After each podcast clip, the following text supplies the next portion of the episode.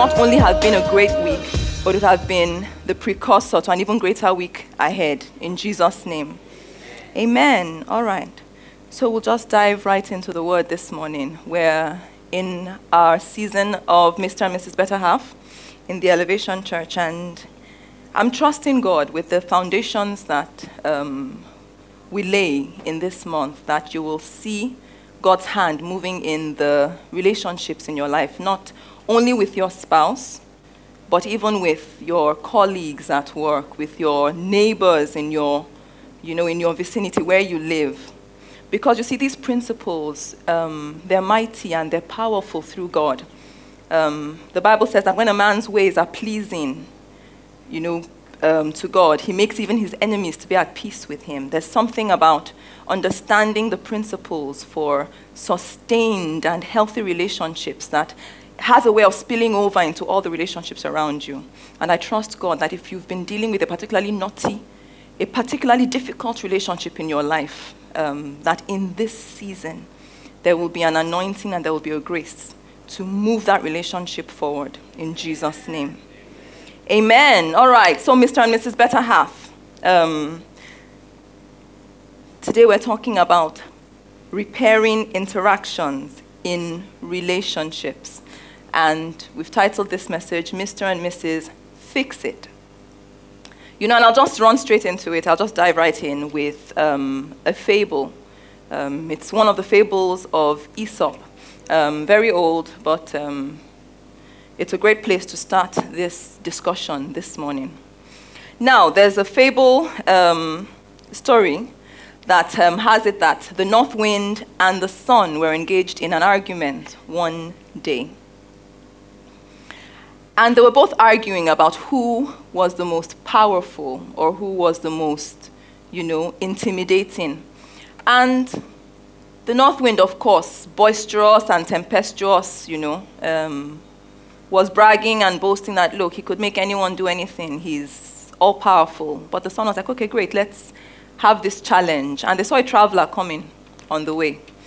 And they agreed that who, whichever of them was powerful enough and strong enough to get the traveler to take his coat off would be acknowledged as the strongest of them both. And immediately they both went into action. The north wind began to huff and to puff and to blow. And interestingly enough, the more the north wind blew, the heavier the gale, the more intense the wind became. The traveler just continued to hold his coat even tighter. The more he tried to pull that coat off of him and to strip the coat off of him, the tighter the traveler, you know, huddled in his jacket. He did that on and on and on and on, and eventually um, it was the sun's turn. And the sun was like, okay, great, my turn. And all the sun did was to come out and shine so warmly, just shined so brightly. And a bead of sweat appeared on the traveler's forehead, and then another one. And without struggling, and without fighting, as it were, or expending so much energy, here was the traveler taking off his jacket willingly by himself. All right? And, you know, um, this story just goes to buttress the point that it isn't usually the person with the loudest voice or with the biggest outward show that can actually get the work done or that has the greatest influence in a situation. When the Bible says, for example, that a soft answer turns away wrath, I mean, powerful principles there, all right? So, if you're in a marriage, relationship, for example, I hear it often said that, oh, um, but then what do I do? My spouse, if I do not make a fuss, if I do not, if I have not thought about an issue, my spouse will not know that there's a problem. I may have said it gently once or twice, but it doesn't appear like they're listening until I shout, until I make a fuss. But you see, I'm trusting God that by the time we're done this morning, you would have found a better way. A, a, a way that seemeth right unto man, the Bible says, but the end thereof is death. All right? You would have found tools that will benefit your relationship, that will benefit even you as you move forward in your relationships. Amen? Amen. Amen. Um, the masters argue and experience heated conflicts, but they've learned that the art of repairing and restoring interactions fast. They've learned the tool, they've learned the art of repairing interactions quickly. Amen? Ephesians chapter 4 and verse 26, for example, says, Be angry and sin not. Do not let the sun go down on your wrath. Neither give place to the devil. That's verse 27. All right? And if you continue on in that um, scripture reading down to verse 30, it says, And do not grieve the Holy Spirit of God, by whom you were sealed for the day of redemption. Let all bitterness, wrath, anger, clamor, and evil speaking be put far away from you with all malice, and be kind to one another, tender hearted, forgiving one another, even as God in Christ forgave you. All right, and I think I could simply just rest everything I want to say this morning on that scripture reading this morning. Put anger, I mean, be angry and sin not. I mean, the Bible acknowledges that there will be situations in our lives. There will be. You cannot escape it. The Bible says that in this world, there will be conflict. You will brush up against situations, against people, you know, that will just sort of anger you, rub you off the wrong way. But then what do we do with them? The Bible says, Woe unto him through whom it comes. You know, but what about you and I? What do we do in those situations? How do we turn those situations around for good? Amen? Amen. Hebrews 12 as well, verse 14 and 15 says, Pursue peace with all people and holiness, without which no one will see God. It's interesting that this scripture puts pursuing peace with people and holiness together in one verse. I never could figure that out until a message um, Pastor Godman preached um, here, I think on a previous Mr. and Mrs. Better Half series, where he said marriage isn't supposed to make you isn't supposed to make you happy. It's meant to make you holy. I mean, just think about it for a minute. Marriage isn't supposed to make you happy. That isn't what God, that wasn't the um, original design. I mean, it's, it's a great side effect, it's a great benefit as you go along. If you're married, you should derive happiness in your marriage relationship, but that is not the ultimate end. That is not the end of your faith in the marriage relationship. God intended for it to make you holy. So as you interact with people, as you derive joy and take joy in your friendships, in your relationships, there is a refining process that should be going on on your inside. And what happens when you mismanage or misuse or abuse the relationships in your life is that you truncate that process, that holiness building exercise that should be going on inside you. Amen? Amen. So, the, verse 14 again, it says, Pursue peace with all people and holiness, without which no one will see the Lord. Looking carefully, lest anyone fall short of the grace of God, lest any root of bitterness springing up cause trouble, and by this many become defiled. I mean, bitterness is, I mean, it's, it's, it's a killer, it's a poisoner. Amen? Bitterness is a killer. I mean, there's so many, I mean, heart conditions, heart disease, and all of that, strokes, that have been linked directly to the negative effects of harboring ill feelings, unforgiveness, bitterness, and just allowing it to, you know, mess up your inside.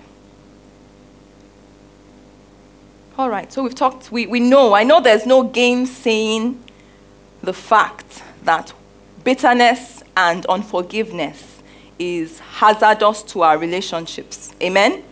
Okay, but the real question this morning, I think, is okay, so how do we move forward with these relationships? How do we? I mean, I've tried. Someone may be saying this morning, there's some relationships I've tried. I mean, God knows I've tried with this person, but I mean, what do I do? Amen. I believe you've come this morning to the right place. You've come with the right question, and that God will meet you at the point of that need in Jesus' name. So let's talk about a few repair tools, some of the tools um, we should have in our toolkits if we're looking to repair our interactions. Amen? Number one, we'll discuss this morning is forgiveness. We've seen that in the two Bible readings um, we've gone through this morning. Forgiveness is a major, major, major thing. I mean, if the Bible says that there will be strife, there will be contentions, there will be anger. It, the Bible is not, um, God isn't, isn't asking more of you than He knows you're able to do. He's not saying you won't be angry. He knows there will be angry moments. He, know that, he knows there will be occasions where, you know, something just trips you off the wrong way. But He's saying, be angry and sin not. Be angry, He says, and sin not. So here we are discussing the tools for dealing with anger so it does not take us to the place of sin. Amen? Amen. So forgiveness. All right. And the one thing I really want to um, say this morning is that no matter how bad your relationships may have been with any one person or any number of people, the truth is you can develop capacity through God. God is able. I mean, someone this morning may be saying, Look, but you don't even know where I've been. You don't know how bad it's been and how, how badly some people have mistreated, misused. You should have known me maybe five years ago, someone may be saying. I was the most tender hearted person. I was sweet. But see what life has done to me. See what people have done to me. I can't trust anyone. I can't even, I can't even trust anyone from here to there. I mean, that's what some of our relationships and some of the things we've been through have done to us, isn't it? But I, I come to challenge someone this morning again to dare to believe that God is able to heal what you've been through, heal your heart, heal your emotions, and take you to a place of wholeness where you are able and you have capacity to love, to forgive, and to trust. Amen. Amen. Amen. So, dealing with forgiveness, all right? I love this quote by Martin Luther King Jr. He says, Forgiveness is not an occasional act, it's a permanent attitude. I mean, I always used to say, for example, that forgiveness is a verb, it's not a noun, it's a doing word. You, you, you, you, you do it. When you say, I have forgiven, you do it's, it's not a passive, you know, word you just let linger at the back. If you've forgiven, you work it out with fear and with trembling. I mean, I've been in situations in life, I mean, where I'm thinking, okay, I've forgiven this person. I mean, God says to forgive, and I'm born again. I want to go to heaven. And I think, okay, I've forgiven this person, and I really think I've let it go. And I have this litmus test in my life, um, it, my personal life. If I can go to the place of prayer, get on my knees, and spend my entire prayer time just asking God to bless this person, prosper this person. Every single prayer point I can think of to pray for myself, just shower it on this person. And I can do it without crying. Then I know I've crossed a Rubicon. And you see, the truth about it is that the first few times you try it with someone who has really hurt you deeply, you know, from, and you, and you have this wound that really hasn't healed 100%, the first time you try to do this, I can guarantee you that there may be a few tears. Because your natural instinct is saying, Ah, God, fire. Rain down fire. But you're going against all of that and you're saying, Lord, bless this person. Cause their children to prosper. Cause their children's children to eat the good of the land. I mean, how do you do that? Without capacity from the Holy Spirit. And you can't do it really in your own strength until you've leaned into God. Until you've told God that, you know what, God, I don't really understand this, but I understand that you have a purpose to this. And your wisdom is above my wisdom, your thoughts are above my thoughts. And I just lean into you and receive grace to forgive and to move forward. Amen. Amen. Amen. So, forgiveness. Um, Luke 17, um, I've alluded to that scripture earlier. Luke 17, from verse 1 to 3, it says, Jesus was speaking and he said, um, It is impossible that no offenses should come. But woe to him through whom they do come. It would be better for him if a millstone were hung around his neck and he were thrown into the sea than that he should offend one of these little ones. Take heed to yourselves, Jesus said. If your brother sins against you, rebuke him. And if he repents, forgive him. And I'll admit to you, I'll openly admit to you this morning that I was a little, um, I, I, I stayed there for a minute when, you know, I was um, going over these notes because I thought to myself, okay, this says if he repents, forgive him. So, what happens to the people who are very unrepentant? I mean, what happens to them really? But it's interesting that the Bible even has provision for those people. The Bible says 70 times 7, just forgive. Forgive. It says, look, live in that state of forgiveness. Now, the repentance uh, mentioned in this scripture, we'll, we'll get onto that later. The repentance mentioned in this scripture, it helps sort of to move the reconciliation along faster. I mean, when you've been hurt by someone and the person does come and apologizes, it, it helps, you know, in some small way sometimes to just heal the hurt and help you move forward quickly. But what happens when they don't? What, what happens when they don't? Are you going to live under that rock of bitterness? The truth is, I've realized that forgiveness is more for you than for the person that you're forgiving. It frees you more than the person that you're forgiving. I mean, I love the story of Joyce Meyer's life. And it took a long time before her father, I mean, I don't know if everyone is familiar with her story, but she she went through a, a, a, a long season of abuse at the hands of her father sexual abuse, verbal abuse. It was terrible. You know, but she was able to reach the place where she could go and visit him in prison and forgive him. I mean, at a point, I think, buy him a house. She bought him a house. You know, not waiting for that repentance from Him. So, why am I making the, um, laying this foundation of forgiveness before we move on to repentance and apology this morning? I'm doing that because whether or not you see the person that you're involved in that conflict with come back and say, I'm sorry, whether or not they ever acknowledge that they were wrong or that they were in the wrong, the Bible lays the responsibility on us to forgive. Forgive. Amen? Amen.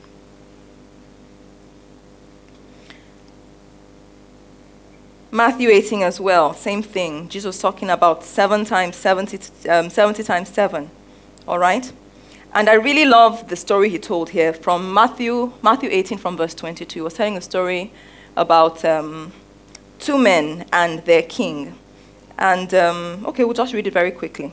From verse 22 Jesus said to him, um, I do not say to you up to seven times, but up to 70 times seven, um, alluding to how many times you should forgive a person in a day. Therefore, the kingdom of heaven is like a certain king who wanted to settle accounts with his servants. And when he had begun to settle accounts, one was brought to him who owed him 10,000 talents, but he was not able to pay he was not able to pay. His master commanded that he be sold with his wife and children and all that he had, and that payment be made. So here's someone who owes a huge debt, and there was no ability. All right? There was no ability. It says here that he was not able. It wasn't really like he was, you know, just trying to be difficult, trying to cheat him. He just was not able to pay for whatever reasons. And his master said, All right, fine, throw him in. Um, I mean, um, sell him off, sell his family, sell his children. Maybe by the, time, by the time you sell all of them, everybody in his lineage be able to come up with some of the 10,000 talents. But um, interestingly, the servant got down on his knees in verse 26 and said, Master, have patience with me, and I will pay you all. And then the master of that servant was moved with compassion, released him, and forgave him the debt. But that same servant in verse 28 went out and found one of his fellow servants who owed him a hundred denarii. And he laid his hands on him and took him by the throat. How much did he owe? 10,000 talents. And here was someone owing him a hundred denarii, the Bible says. And he laid hands on him and took him by the throat, saying, Pay me what you owe. His servants as well fell down, his fellow servants, the Bible says, fell down on his knees and begged him. Same plea have patience with me. I will pay. But instead, what did he do? He threw him in the dungeons, he threw him in the prison, and insisted that he had to pay his debt. I won't read everything to the end of that verse, but um, if you go on down there, um, the other fellow servants saw what had gone on and went to report him to their king that, I mean, king, see what's going on. And the king was so angry with him, called him back again. I said, you know what? That debt I forgave, you're going to pay it. And this time, you're going to suffer. All right? So, when we say, for example, that forgiveness is not so much about the person you're letting go of, but about you. I mean, there's just this prison that unforgiveness and bitterness just locks you into. I mean, and if you can't remember anything else or any other reason to let people go or to forgive, I mean, just think about the price that Jesus paid for you and I on the cross, reconciling us to God again. Amen? Amen, amen, amen, amen. We ought to forgive one another. Amen? And we ought to forgive one another and to practice forgiveness in small ways. I mean, not everything has to be a big production. Um, we were talking, I'm trying to remember where we were talking, but someone, we were talking, I know I was talking with someone in the last week, and she said, you know, when, when, when they were younger, her dad, you know, driving, yes, okay, on Friday, I was speaking with uh, Sis, and she said, look, um, growing up, her dad, if he's road rage, raised to the power 10. If he's driving and a bus should cut in front of him in traffic, oh boy, you can guarantee that you will hear an earful. Shout, shout, abuse, and you know, and completely, spo- they could have been driving right out of church, she said. And if a bus should cut in front of him, you forget. I mean, all the Bibles, I'm sure, in, in the car would have cringed to hear a dad talk. You know, not everything has to be a big production. Forgive. Forgive, all right? And sometimes we wonder why we struggle with forgiving the big things. What about the little things? Build up your forgiveness muscle. Amen? Build it up. Build up your forgiveness muscle. Amen? Amen. Amen. So, second tool we're discussing this morning apology. Interestingly, um, I almost thought that apology should have come before forgiveness, but I mean, the honest truth is the Bible, I mean, the Bible recommends that, um, you know, um, go to your brother if he repents, forgive, and all of that. But whether or not your brother repents, the Bible still puts the onus on you to forgive. Amen. That's a cardinal tool for us for repairing relationships. Amen. Amen.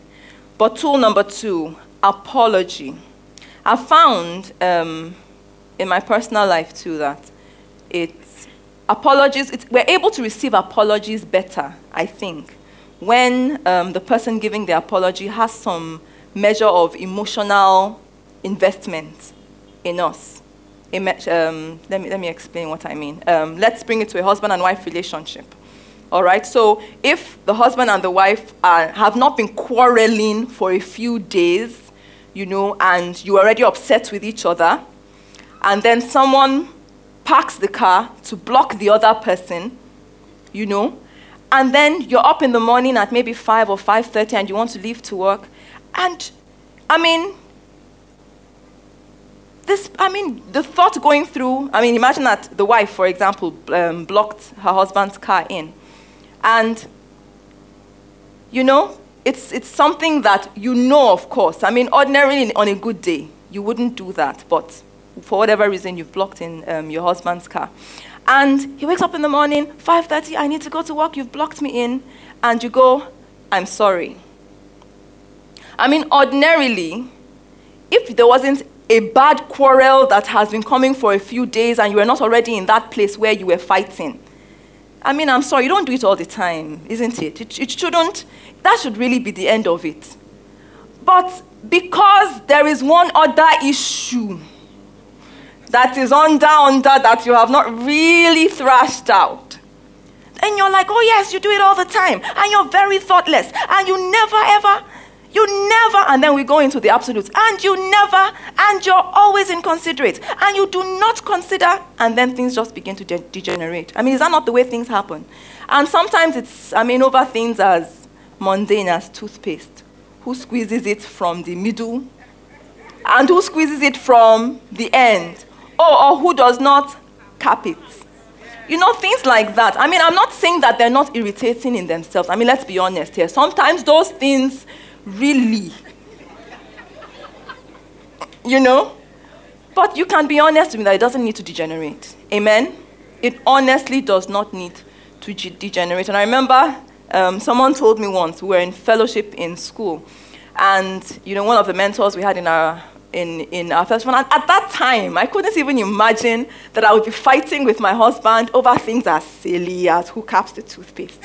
I mean, just shows you how naive I was, isn't it? And, you know, he comes and he's like, oh, that he has a, a, a couple of friends and, you know, they always fight about the toothpaste. She never caps it. And he does not like to see toothpaste sitting on the um, shelf just open. And she said, and he told us that, oh, they had fought about it many times. And this one day he came into the bathroom and she was still there in the bathroom. She, you know, as he stepped in, you know, she just remembered, oops, I forgot to cap the toothpaste. And he walks in and she, she says, his eyes just went straight there. And she said, she, already she froze. I was like, okay, yes, we're going to have it out again this morning. And she says, he said, he didn't say anything on, on very uncharacteristically. She says he just walked up to it and capped the toothpaste and dropped and didn't say a word about it. And she said, honestly, that was the last time she left the toothpaste open. That was the very last time. So, what are we saying, really? Sometimes, in trying to achieve, what did you want, really? You wanted your spouse to cap the toothpaste. The shouting was not working. The howling and the, you know, the windmilling was not working.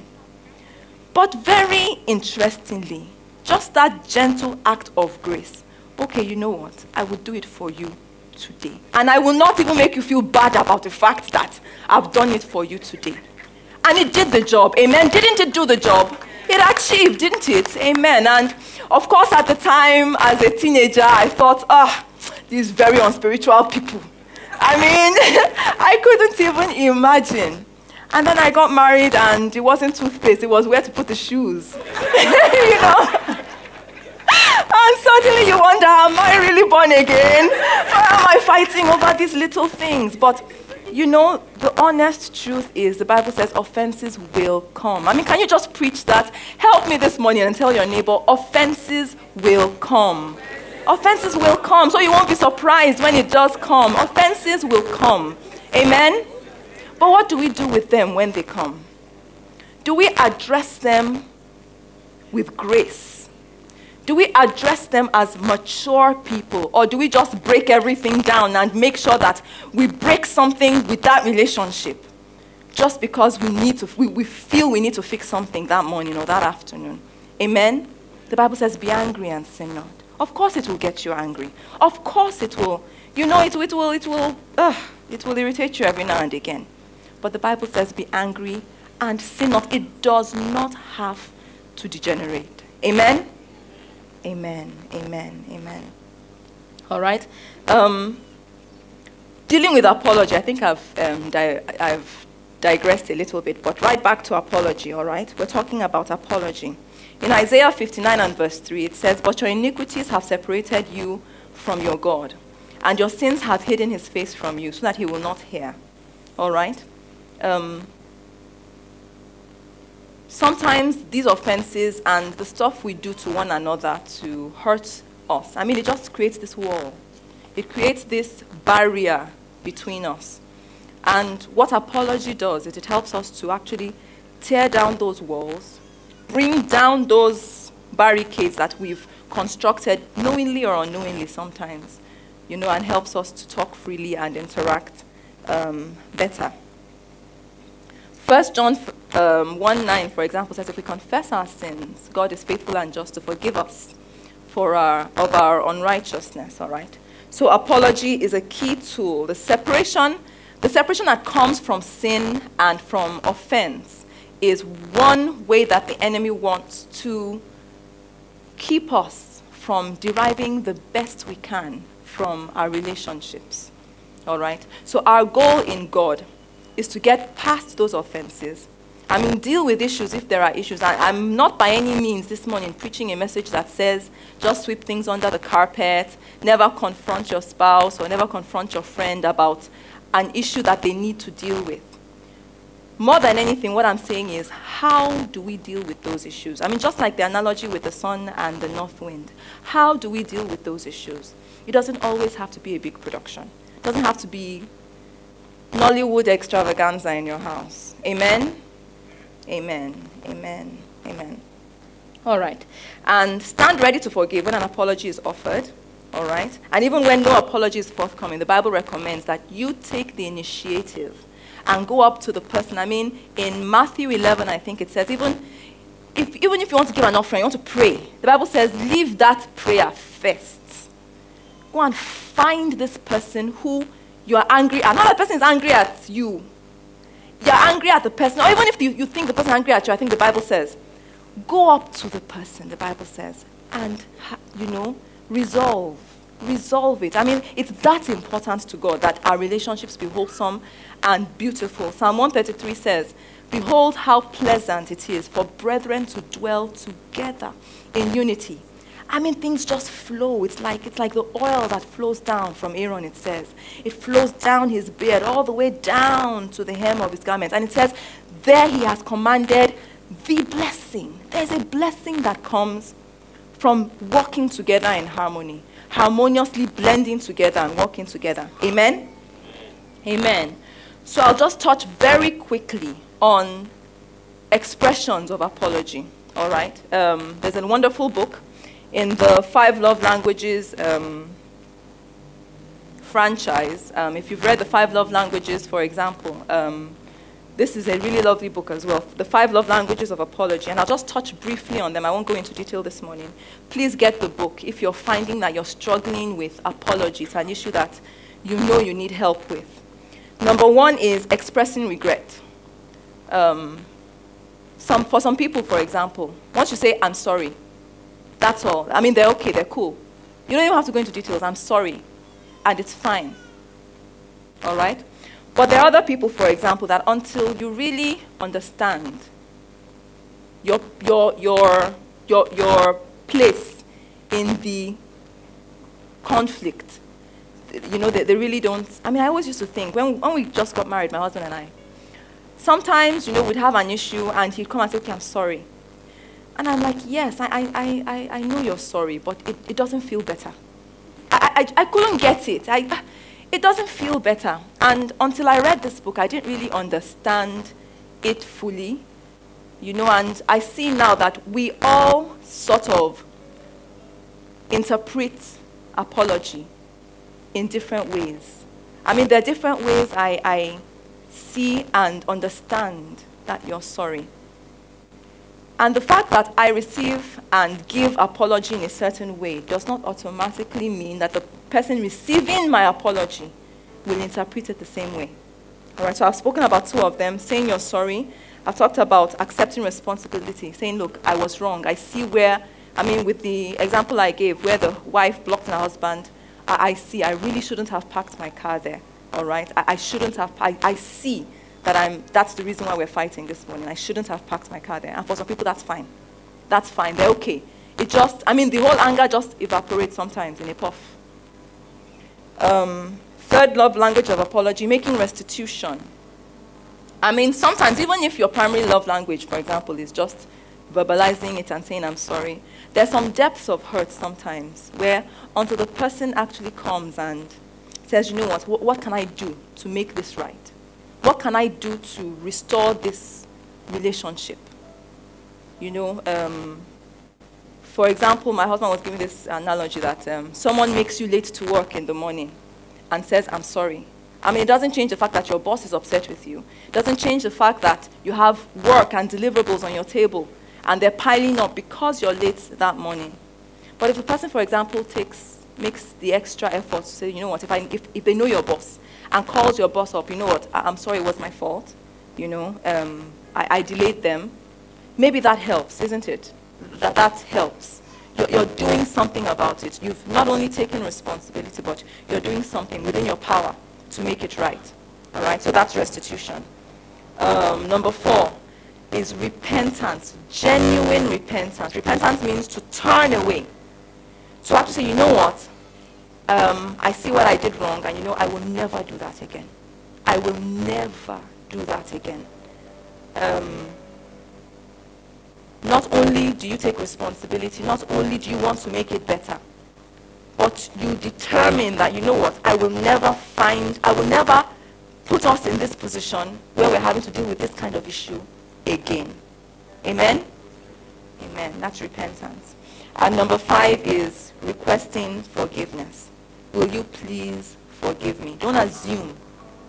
Don't take things for granted. Apologize, but say, will you forgive me? All right, don't take away the choice, as it were. And I know that because we're born again and we understand that we're both on the house, in the household of faith, you know I will forgive you. You know, I know you know I'm born again. But give me the illusion of choice. Amen. Give me the illusion of choice. Will you please forgive me? You're asking for that grace from your friend, from your partner, from your spouse. Amen. And sometimes really that's all it takes to just do it. I mean, there's seasons in, you know, in our marriage where I'd be so angry about something. I'd be so upset and I would think, you know what, on this matter, it must be family meeting.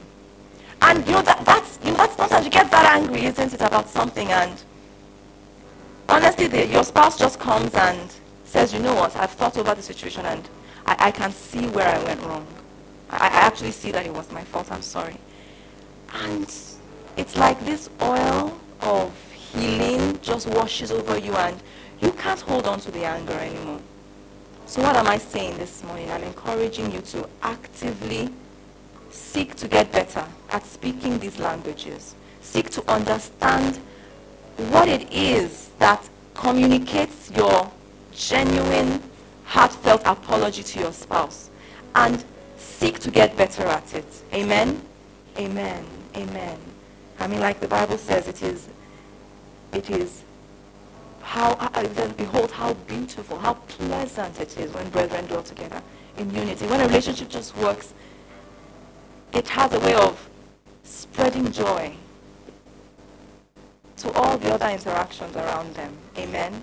So let us seek to actively improve and heal our relationships. And I was thinking this morning, uh, well, not this morning, I think yesterday about how about what do I do when I have an unapologetic spouse?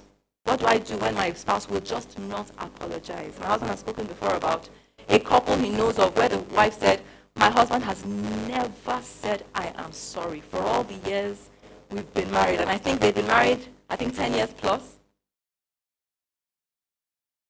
You lean into grace. That's the honest truth. You lean into grace. You need, I mean, with man, it cannot be done. With man, there's an extent to, you know, what we can do, but it takes God to build the capacity on your inside, to continue to love the unlovable, to extend grace and mercy and patience to this person as they change and as they grow, and as they become all that God wants them to be, and all that you pray that God will make them to be. And just in case that's you this morning, you're dealing with a really difficult relationship, and you've been asking God, grace, grace, grace, Lord help me. Lord help me. I, I'm, I'm at the end of my strength. I'm not a good place to be. At the end of your strength.